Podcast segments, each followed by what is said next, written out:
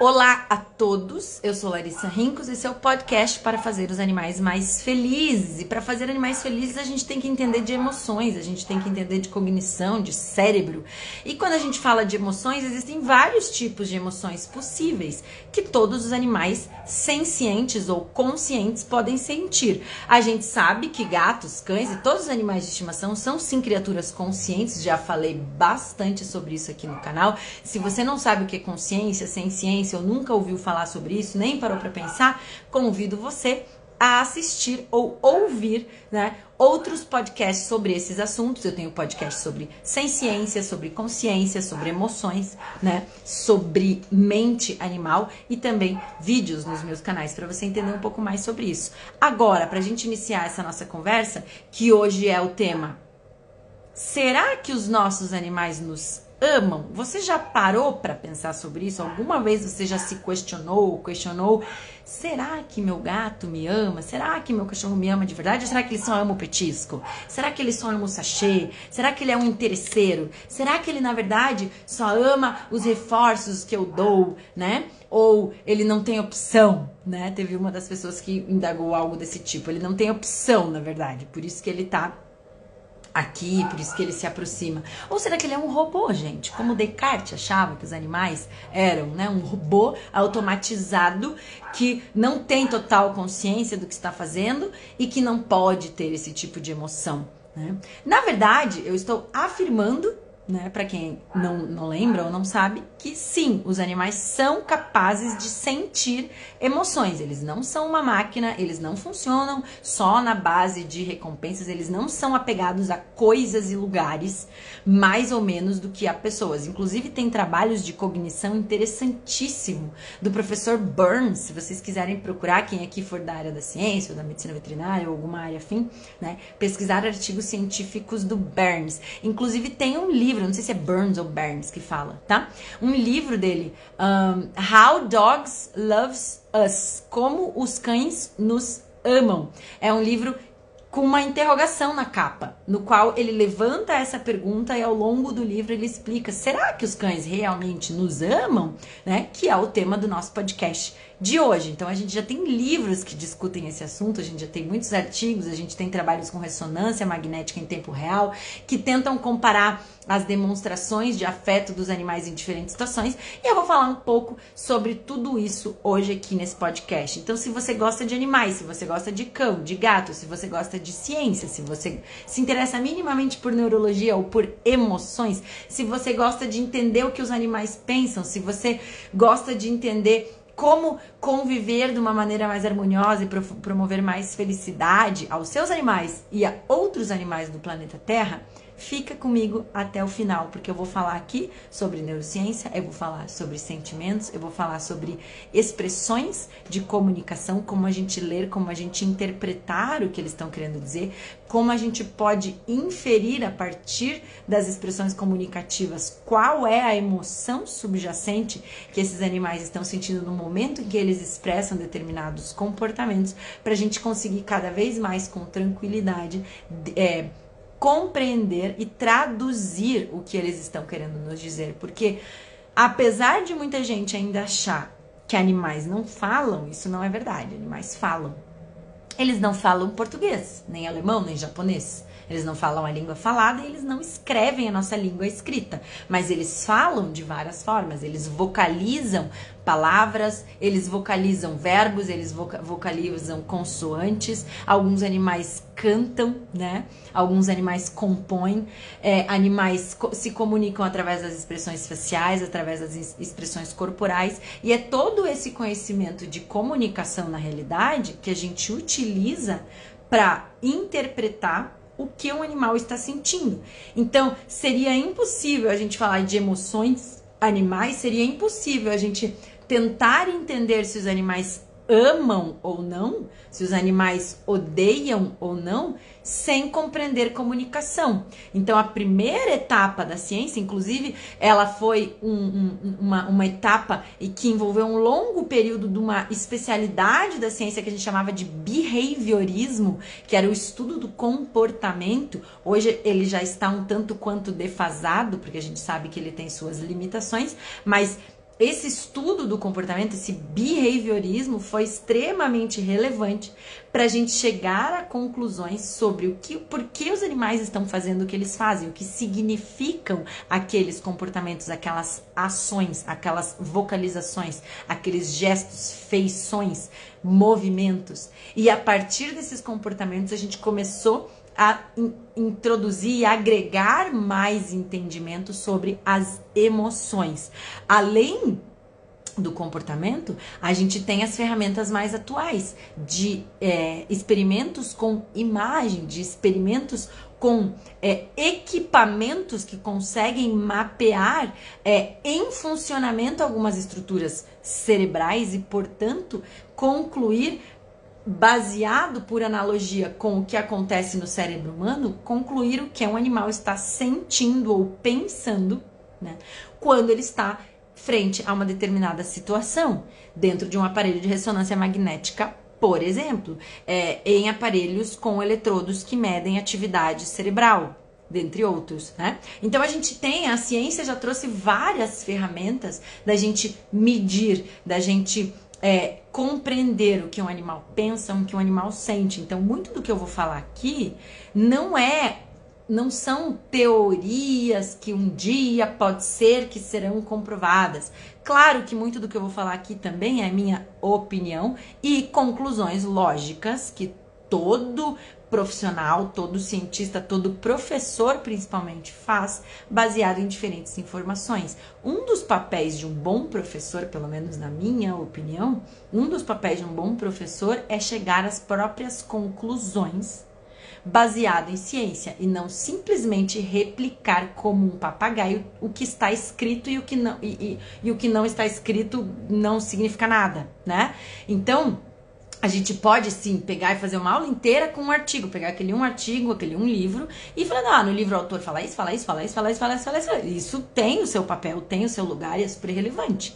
Uma outra ferramenta importante da educação e da evolução da ciência é eu pegar um artigo A, um artigo B, um artigo C, inclusive com opiniões divergentes e interpretar criticamente esses textos, compreender qual será que pode ser mais relevante, mais bem estruturado, mais bem desenhado, com conclusões mais sólidas e fazer essa comparação.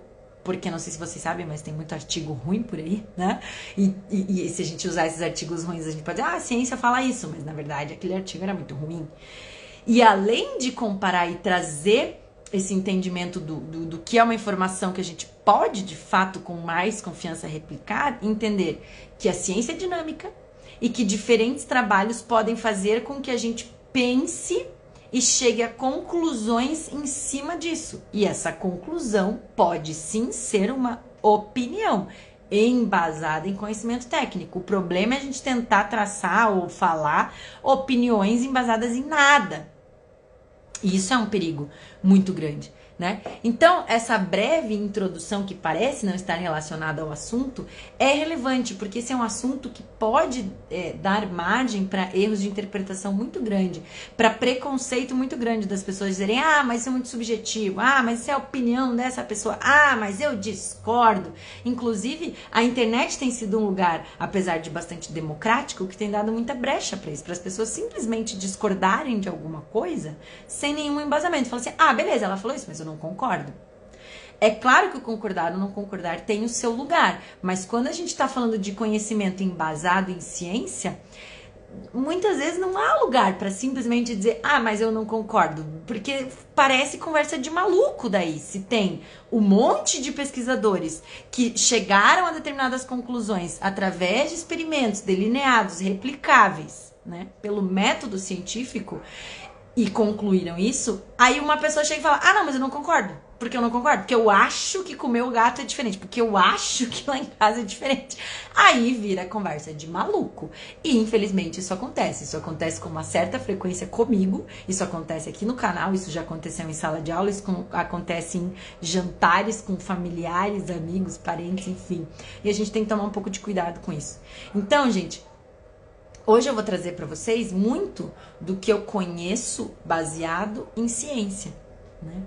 para trazer essa segurança e esse conforto no coração de vocês das, das conclusões que a gente vai ter hoje juntos aqui neste podcast. Então vamos falar de amor, vamos começar a falar do que a gente veio aqui para falar, né? Amor, o que, que é amor? Amor também pode ser interpretado de várias formas e pode ter variações de significado em diferentes regiões, em diferentes momentos do tempo, né? Amor não é uma palavra absolutamente objetiva, consensual em todo o planeta Terra em todos os momentos, mas de maneira geral, amor acima de tudo significa uma forte afeição. Quando dois indivíduos demonstram afeto, né?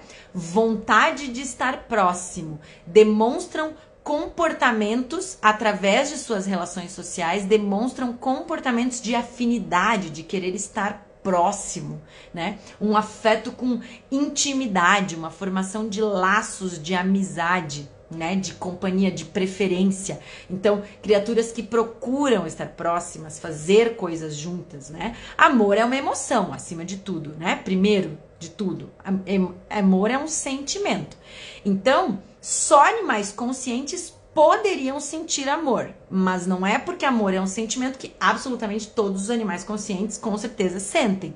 Porque existe uma discussão dentro da neurociência, das emoções, né, e da psicologia afetiva, existe uma discussão de tipos de emoções. E tem algumas emoções que são consideradas primárias e algumas emoções que são consideradas secundárias, de, dependendo do grau de abstração dessas emoções. E essas listas também não são um consenso completamente é, determinado já, né? Do tipo, ah, tal e tal e tal e tal emoção com certeza absoluta são primárias, tal e tal e tal e tal emoção, emoções são secundárias, isso é imutável. Mas de maneira geral, emoções primárias são aquelas que não demandam né? Um grau de abstração grande. O que é um grau de abstração grande? Grau de abstração é aquela capacidade que nós humano, hum, humanos temos, outros animais também têm capacidade de abstração, mas talvez em menor grau ou em grau diferente. Abstração é, é viajar na maionese, é filosofar sobre algo, é tecer hipóteses, teorias, discutir, discordar, né? Abstrato é algo que poxa, depende da moral, né, que varia dependendo da condição socioeconômica e da cultura dos indivíduos. Então, até onde estudamos até hoje, emoções secundárias são emoções com alto grau de abstração e talvez apenas humanos tenham a capacidade de sentir. Mas emoções é, secundárias, vou dar alguns exemplos para vocês: orgulho, inveja, ciúme são algumas emoções secundárias. Percebe que são emoções que é muito fácil eu imaginar assim, ó. Pra mim, ciúme é tal, tal, tal. Pra você, ciúme é tal, tal, tal. E a descrição pode ser muito diferente. Quanto mais abstrata uma emoção, mais variedade de definições e de opiniões existem sobre ela. Quanto menos abstrata uma emoção, mais consensual são as definições. É mais simples, é mais fácil a gente compreender. Então, vou dar exemplos bem simples de emoções primárias: alegria e medo. Medo é uma emoção muito primordial, né? Muito prim primitiva, inclusive, para nossa sobrevivência, né? E, e para a maioria das pessoas, medo é muito fácil de compreender. O que causa medo varia muito, mas a emoção, medo é fácil de eu compreender, né? E de eu imaginar que o outro tá sentindo medo, é, é, sentindo a mesma coisa que eu quando ele sente medo, né? Não tem muito que viajar na maionese em relação ao medo.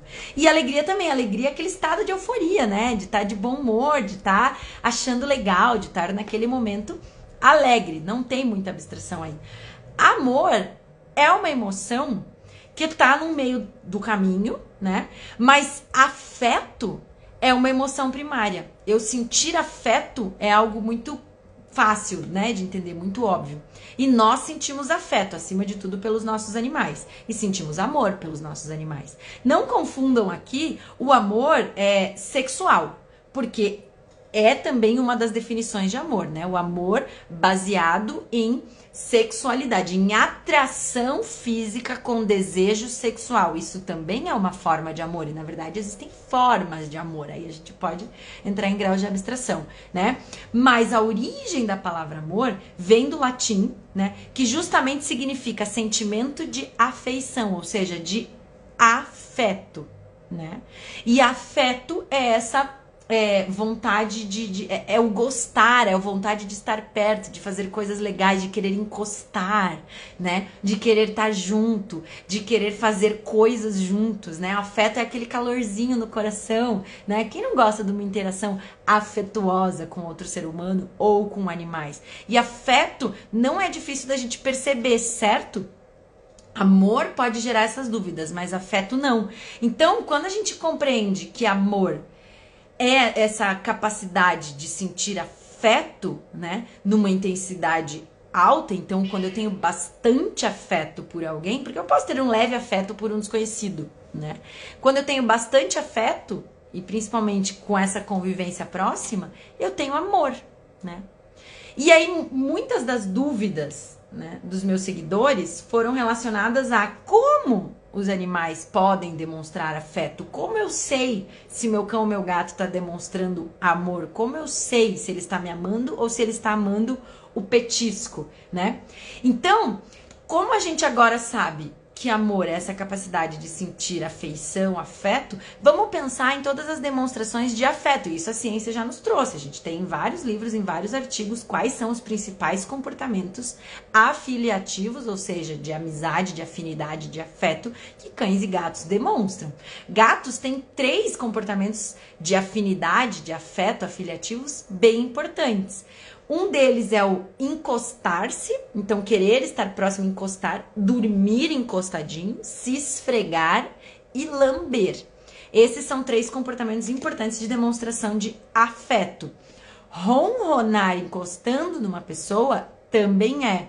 Vários tipos de vocalização são vocalizações carinhosas que a gente chama. Então a gente tem miados carinhosos. O ronronar é uma vocalização muito positiva que está relacionado a momentos de afeto. Quando o ronronar está relacionado a uma interação, né? Então aí eu já listei mais de meia dúzia de comportamentos que são demonstrações de afeto. Ah, Larissa, então se meu gato alguma vez na vida fez uma coisa dessa, ele me ama?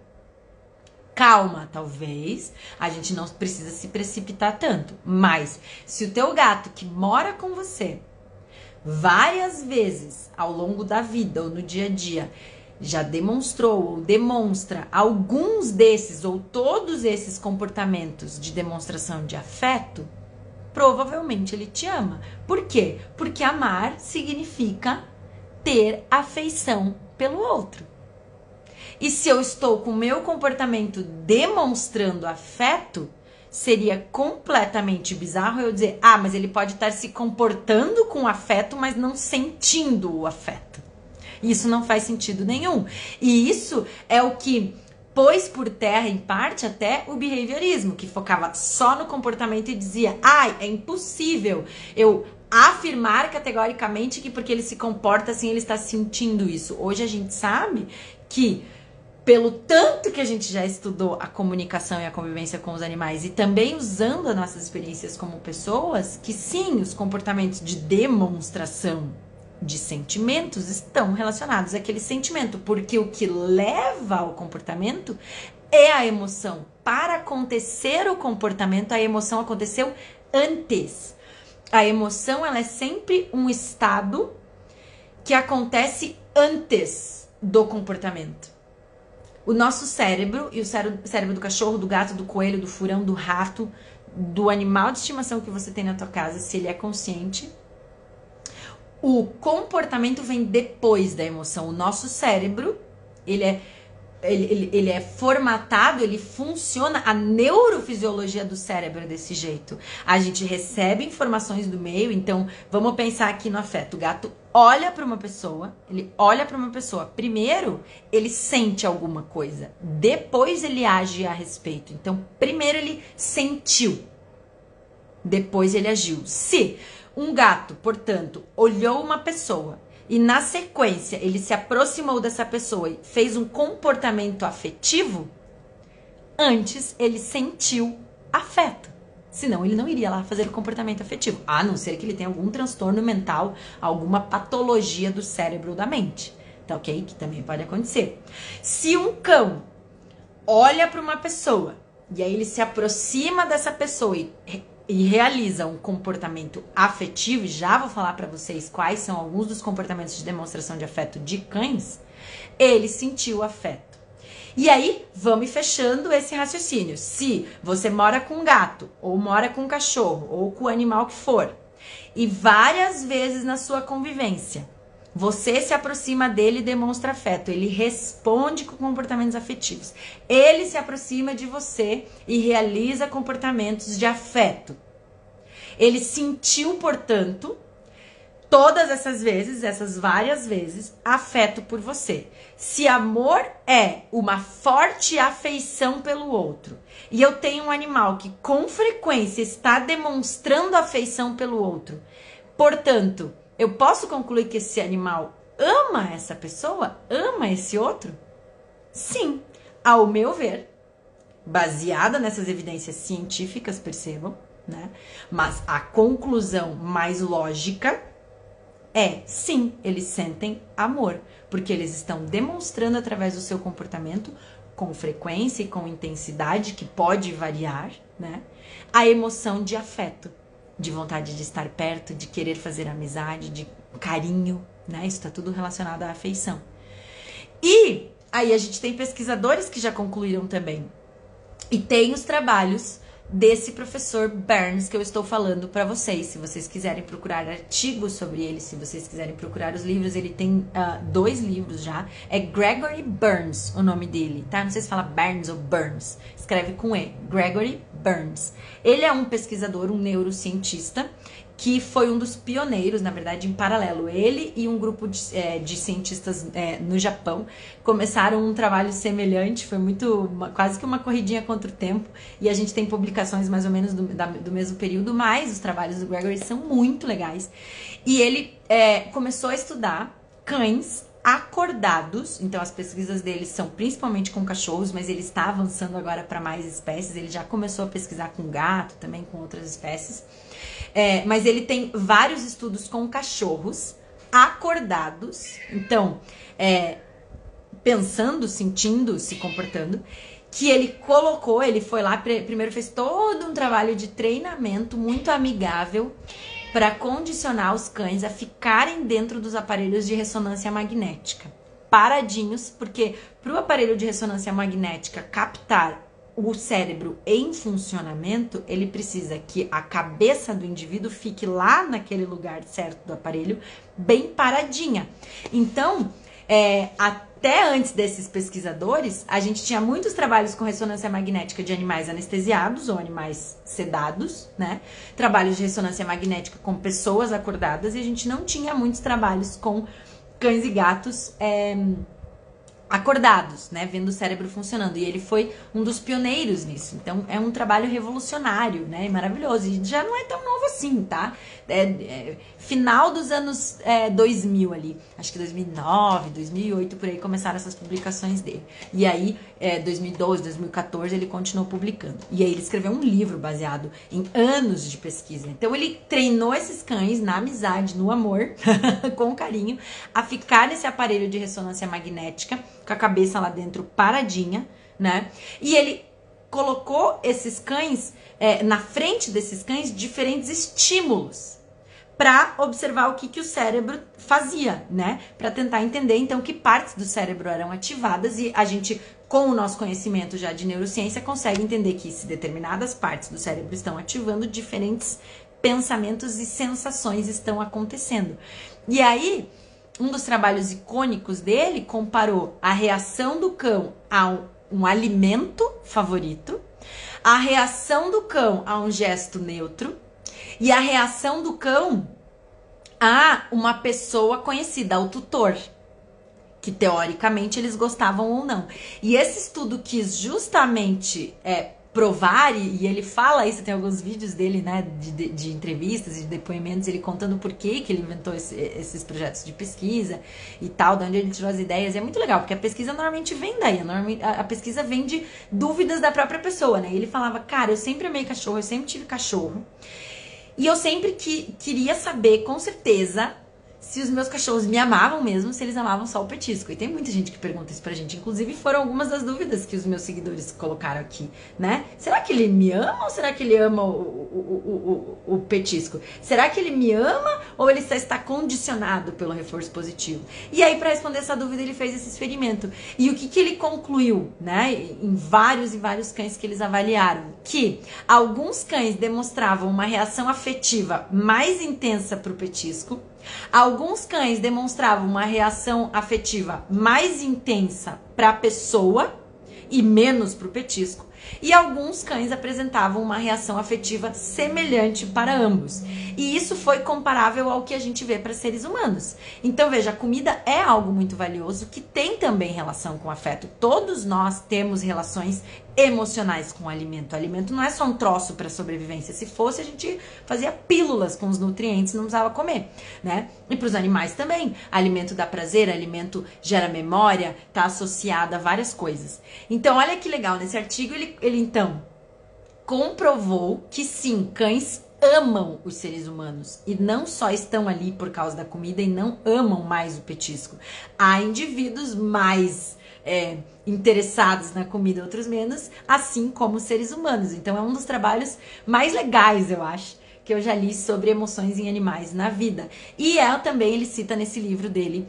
Uh, é, How Dogs Loves Us, ele cita também esse artigo, tá? Então é um dos trabalhos. E eles continuam fazendo essas pesquisas e cada vez tem saído mais trabalhos demonstrando a, o afeto e o amor dos cães. Então veja, a gente conseguiu aqui concluir juntos que os gatos sim nos amam. A gente já tem artigos científicos e livros baseados em ciência que afirmam que os cães sim nos amam né? E aí eu quero ensinar para vocês alguns dos comportamentos de afeto para você aí que tá me ouvindo, né? Pensar, pô, mas então, o meu cachorro que eu tenho em casa, será que ele me ama ou será que ele só ama o petisco? Como que cães demonstram afeto? São alguns comportamentos que podem estar presentes. Então, cães demonstram afeto se aproximando, nos lambendo, encostando na gente, andando juntos, olhando nos nossos olhos com expressões de felicidade, chamando para brincar, aceitando uma brincadeira,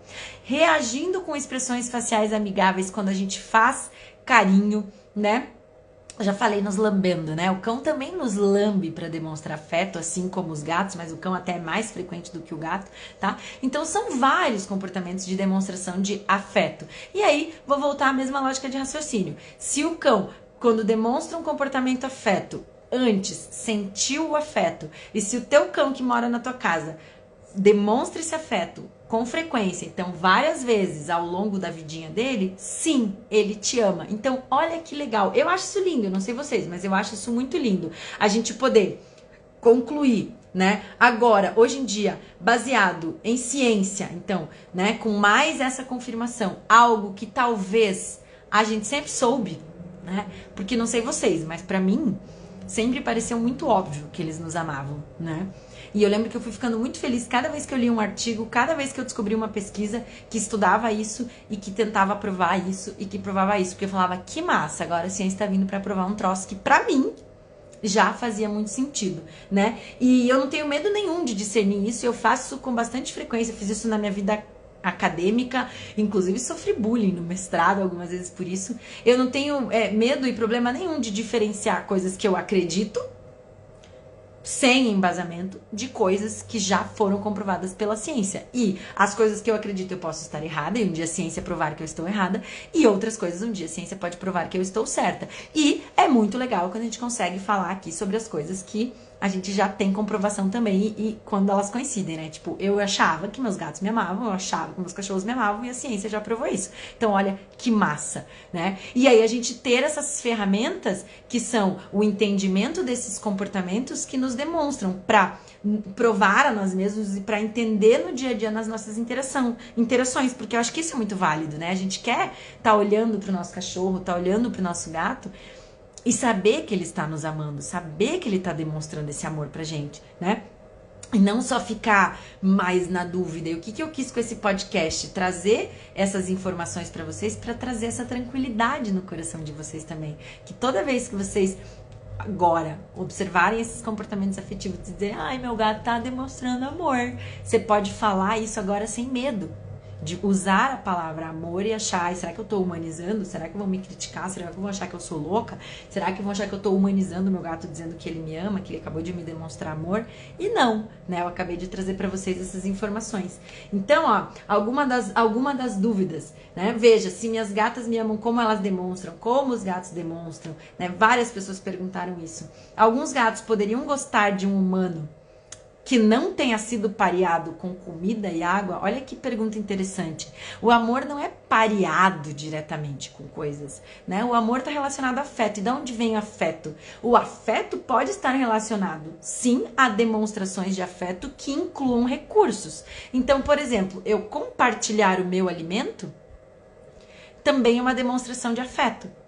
Porque os seres humanos são animais que compartilham alimento. Então, quando eu compartilho meu alimento com o cão, por exemplo, que é mais fácil, né, da gente compartilhar porque eles são onívoros, eu estou demonstrando afeto. Então, sim, se o meu cão percebe que quando eu venho divido a comida, eu estou sendo legal, né, ou quando eu ensino um comando para ele, eu estou gastando meu tempo ali e com um sorriso no rosto ensinando uma coisa para ele, quando ele acerta, dando um prêmio, sim, ele pode associar essa como uma das demonstrações de afeto. Mas não é que ele pareou o ser humano com comida, é justamente isso que Gregory Burns e toda a equipe de pesquisa dele também, quero trazer o mérito aos pesquisadores é, que já fizeram essas pesquisas no Japão, a gente já teve, se eu não me engano, na Escócia, em outros países também, é, que esses pesquisadores conseguiram pôr por terra essa teoria de que não é afeto e sim pareamento com petisco. E infelizmente isso vocês vão encontrar escrito em alguns lugares, mas são literaturas defasadas, né? Porque a ciência tem disso. A gente tem, a gente pode às vezes pegar um livro, né? Pegar um livro lá de 1950 e falar, ó, oh, esse cientista falou isso aqui, esse trabalho demonstrou isso aqui, ou a, hipótese, a teoria é essa. E aí isso parece ser uma verdade por um tempo. E a gente pode ter que daqui 50 anos outros conhecimentos surjam e aquilo não é mais uma verdade. A ciência tem disso, né? Tem um livro, inclusive, que se chama O Erro de Descartes, porque Descartes foi um dos principais cientistas da história da humanidade. Ele era um gênio e ele revolucionou várias áreas da ciência. Ele é, transformou o nosso conhecimento em muitas áreas, né? Na matemática, na geometria, na fisiologia, tá? E ele cometeu vários erros. E várias afirmações que ele fez no tempo dele foram tidas como verdade na comunidade científica por muito tempo. E depois a gente foi vendo vários erros, a ponto de surgir um livro só para falar dos erros do Descartes, né? E um dos principais erros do Descartes, eu já falei isso aqui no canal algumas vezes, era dizer que a mente era um troço separado do corpo e que só o humano tinha capacidade de sentimentos e emoções. Ele afirmava isso e as pessoas acreditaram nisso. E a gente baseou nossas relações e nossas interações com animais durante muito tempo é, baseado nesse conhecimento. Que hoje a gente sabe que estava errado, né? Que os animais sim têm sentimentos e que a mente não está fora do corpo, tá? Aqui, ó, outras pessoas querendo saber como identificar as atitudes de carinhos né, nos meus gatos, nos meus cães. Então eu trouxe para vocês essas informações, né, dos comportamentos de demonstração de afeto. Aqui tem pessoa querendo saber também como eu sei se um cão ou gato é feliz. E a ciência também já trouxe várias ferramentas para isso, né? Mas essa é uma conversa para um outro podcast, para uma outra live. Então, se você tem interesse em saber como eu posso identificar a felicidade nos meus animais, comenta aqui embaixo, né? Porque eu vou querer saber. E se você que está me ouvindo já identificou comportamentos de demonstração de afeto nos seus animais, algum desses que eu mencionei para vocês, comenta aqui embaixo também, porque eu vou adorar ler, eu vou adorar saber que vocês estão identificando ou que depois de descobrir hoje que esses comportamentos são afetuosos, que vocês perceberam, nossa, meu cachorro sempre faz isso, nossa, meu gato sempre fez isso, olha que massa, agora eu tenho certeza que meu gato me ama, que meu cachorro me ama, que meu coelho me ama, que meu furão me ama, apesar de não ter falado aqui alguns comportamentos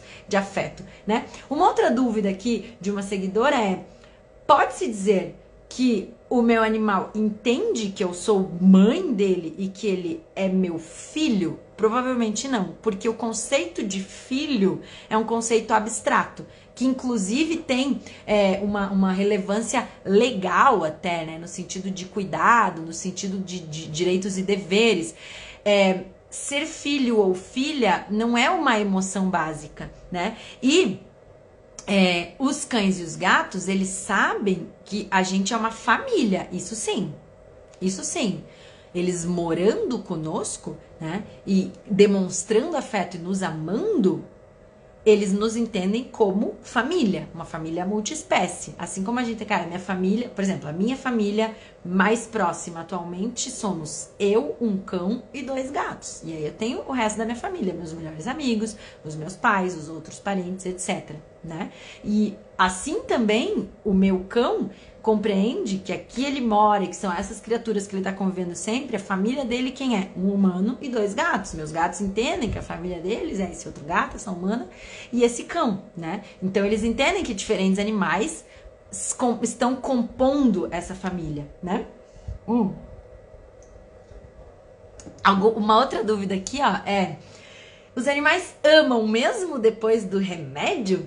Porque mesmo tentando fazer de forma respeitosa, meu animal não gosta de tomar remédio. Então veja, quando a gente ama alguém, pensa comigo. Então imagina assim, teu gato te ama, o teu cão te ama. E aí você vai lá e faz uma coisa chata, uma coisa desagradável. Será que ele deixou de amar? Ou será que foi uma interação desagradável dentro de várias outras agradáveis?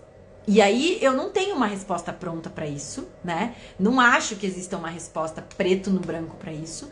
Na minha opinião, o amor ele é conquistado e mantido através de repetidas interações afetuosas. Então, se a gente mantiver se interagindo, então se todo dia, se com frequência eu sou legal, eu sou amiga, eu sou afetuosa com meu gato e meu gato é afetuoso de volta comigo, ele provavelmente não vai deixar de me amar por uma interação negativa. Agora, na minha opinião, se as interações negativas começam a ser mais frequentes, mais intensas, né, e se sobrepuserem as interações positivas, ele pode deixar de amar sim. Assim como nós podemos deixar de amar alguma pessoa, né? E podemos deixar de ter afeto por algumas pessoas, e podemos começar a ter afeto e amor por pessoas que a gente não tinha e por animais que a gente não tinha, né?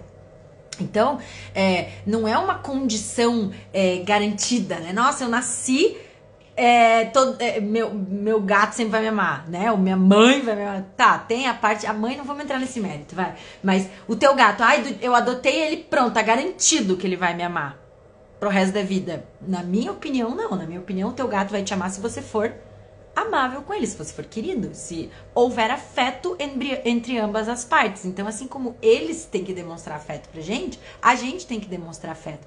Gente, daí a gente poderia se aprofundar aqui em milhões de, de, de, de questões relevantes, mas eu vou te fazer novamente um convite assistir outros vídeos ou ouvir outros podcasts no, no meu canal quando eu falo sobre carinho que não é carinho, sobre como que a gente pode ameaçar um animal e ter interações que não são afetuosas, que são desagradáveis para eles, né? Então essas interações negativas podem sim minar o amor, esse afeto mútuo, né? E aí teve uma, uma outra dúvida que eu achei é, muito pertinente, deixa eu até pegar aqui, ó, muito pertinente da querida Letícia. Ela pergunta: uh, quais são os sinais de que os animais, ok, nos toleram, porque eles não têm outra opção, né? Eles são obrigados a morar com a gente, ou de que eles realmente nos amam e sentem carinho? Então, Lê, o que, que eu tenho para dizer sobre isso? Primeiro, esses comportamentos de demonstração de afeto que eu comentei são todos demonstração de amor que nenhum animal é obrigado a fazer porque está morando conosco. Então, um animal pode ser obrigado a morar conosco, né? Então, tá, ele, beleza, eu coloquei ele no apartamento, o apartamento é telado, ele não sai, porque eu não deixo. Então, ele tá ali preso, né? E ele não tem outra opção. Agora, o que ele, os comportamentos que ele executa, que ele exerce em direção a mim, que moro ali dentro também, ele tem opção, né? E existem comportamentos que nos demonstram que o animal está só tolerando alguma coisa, ou também que ele não está tolerando alguma coisa. Então, se a gente tá numa interação com o gato e ele faz expressões faciais ou corporais de desconforto, né? Aquela coisa que, ah, eu fico segurando, esmagando o gato, ele fica assim, ó, parado, com o olho meio desbugalhado, ou olhando pro lado, ou dá aquela empurradinha, ou tenta sair, ou fica parado com cara de árvore, né? Não tá sendo afetuoso. Naquela situação, ele tá só te tolerando. E aí eu vou usar a mesma lógica de raciocínio aqui, mais uma vez é a minha opinião. nunca li um artigo sobre isso, mas, na minha opinião, se a maioria das interações do teu gato ou do teu cão em relação a você parecem ser interações de, nossa, eu tô só te aguentando, tipo, tá, faz aí, mas termina logo, que eu não quero ficar perto. E não tem interações afetuosas, talvez ele não ame. Né? E infelizmente podem existir muitos animais morando com pessoas e esses animais não amarem essas pessoas, né? Situações de maus tratos, situações de negligência, situações de abuso, né? Situações de confinamento. Então, quando alguma pessoa tem um animal, mas cuida mal desse animal, trata mal esse animal, é possível que esse animal não ame essa pessoa, né? Porque não existe afeto mútuo ali. Agora, os nossos gatinhos, que a gente cuida bem, que a gente estuda os cinco pilares, os cães, que a gente estuda, que a gente promove melhor, que a gente dá afeto, que a gente respeita a natureza felina, que a gente respeita a natureza canina, né? Que a gente tem comportamentos que são para eles, para eles interpretados como demonstrações de afeto, e eles nos devolvem comportamentos afetuosos, a gente pode sim é, concluir que eles nos amam, mesmo que eles estejam obrigados a morar ali. É, inclusive, isso, isso, isso é uma coisa que a gente pode pensar, né? É, porque tem animais que vão embora. Tem animais que fogem e vão embora. Claro, tem várias outras causas para isso. Nossos animais, né? Alguns de nossos animais passeiam com a gente, às vezes na guia, às vezes sem guia, e não vão embora, né? Então, ir embora e não querer voltar pode ser uma demonstração de que não tá legal. É, tentar muito ir embora, né? Animais semidomiciliados que não voltam nunca mais. Claro, aqui também cuidado, porque aqui eu tô trazendo algumas afirmações pontuais relacionadas a essa questão de ir embora, voltar ou ficar, e é um assunto bastante complexo que demandaria uma outra conversa, porque inclusive tem situações de animais que são tratados de uma maneira ruim e que não vão embora ou que voltam para aquele lugar, porque aquele é o único referencial que eles têm. Então, cuidado, né? Não vou entrar nessa complexidade, senão a gente vai viajar muito na maionese. E vou falar de uma última dúvida aqui, bem pontual, que é: quando os gatos nos esperam na porta de entrada de casa e nos esfregam em nós? Eles estão dizendo que nos amam? Não sei. É uma demonstração de afeto.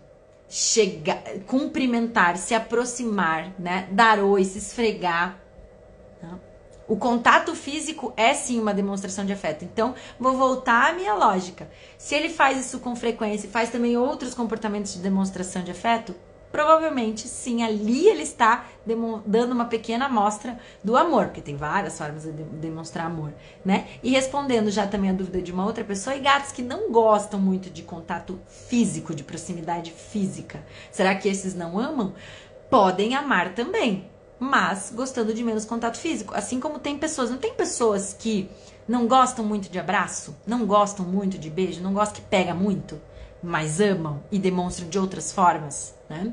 Da mesma forma os gatos. Então, encostar, ficar se encostando, se esfregando, não é a única forma de demonstrar amor. Então, um gato que não gosta muito que encosta, ele pode sim amar e amar muito e demonstrar amor, né? Com o olhar, com os miados, com o ronron, né? Com a lambedura, com a, a brincadeira, com a proximidade, né?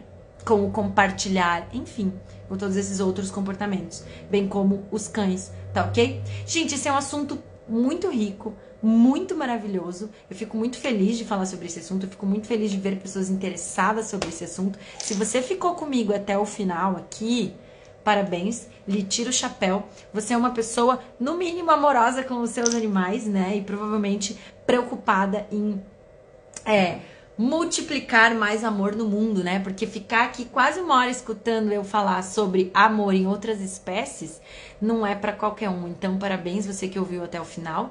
E quero aqui aproveitar e fazer um convite. Se você ficou aqui até o final, é porque provavelmente você gostou né, dessa conversa e desse conhecimento que eu trouxe. Então, compartilha compartilha esse podcast, compartilha esse vídeo, essa live, esse conteúdo com o máximo de pessoas que você conhece, porque quem não gosta de ouvir falar sobre o amor, né? Me siga se você tá é, no Spotify ou qualquer um dos canais de podcasts, me siga, curta, né? Comente, porque isso faz com que a internet compreenda que esse assunto para você é relevante e vai trazer mais disso para sua vida. E como consequência, a gente tem mais pessoas conscientes e mais animais felizes, que é o objetivo final com tudo isso. Afinal, estamos no podcast para fazer os animais felizes. Um beijo, até o próximo.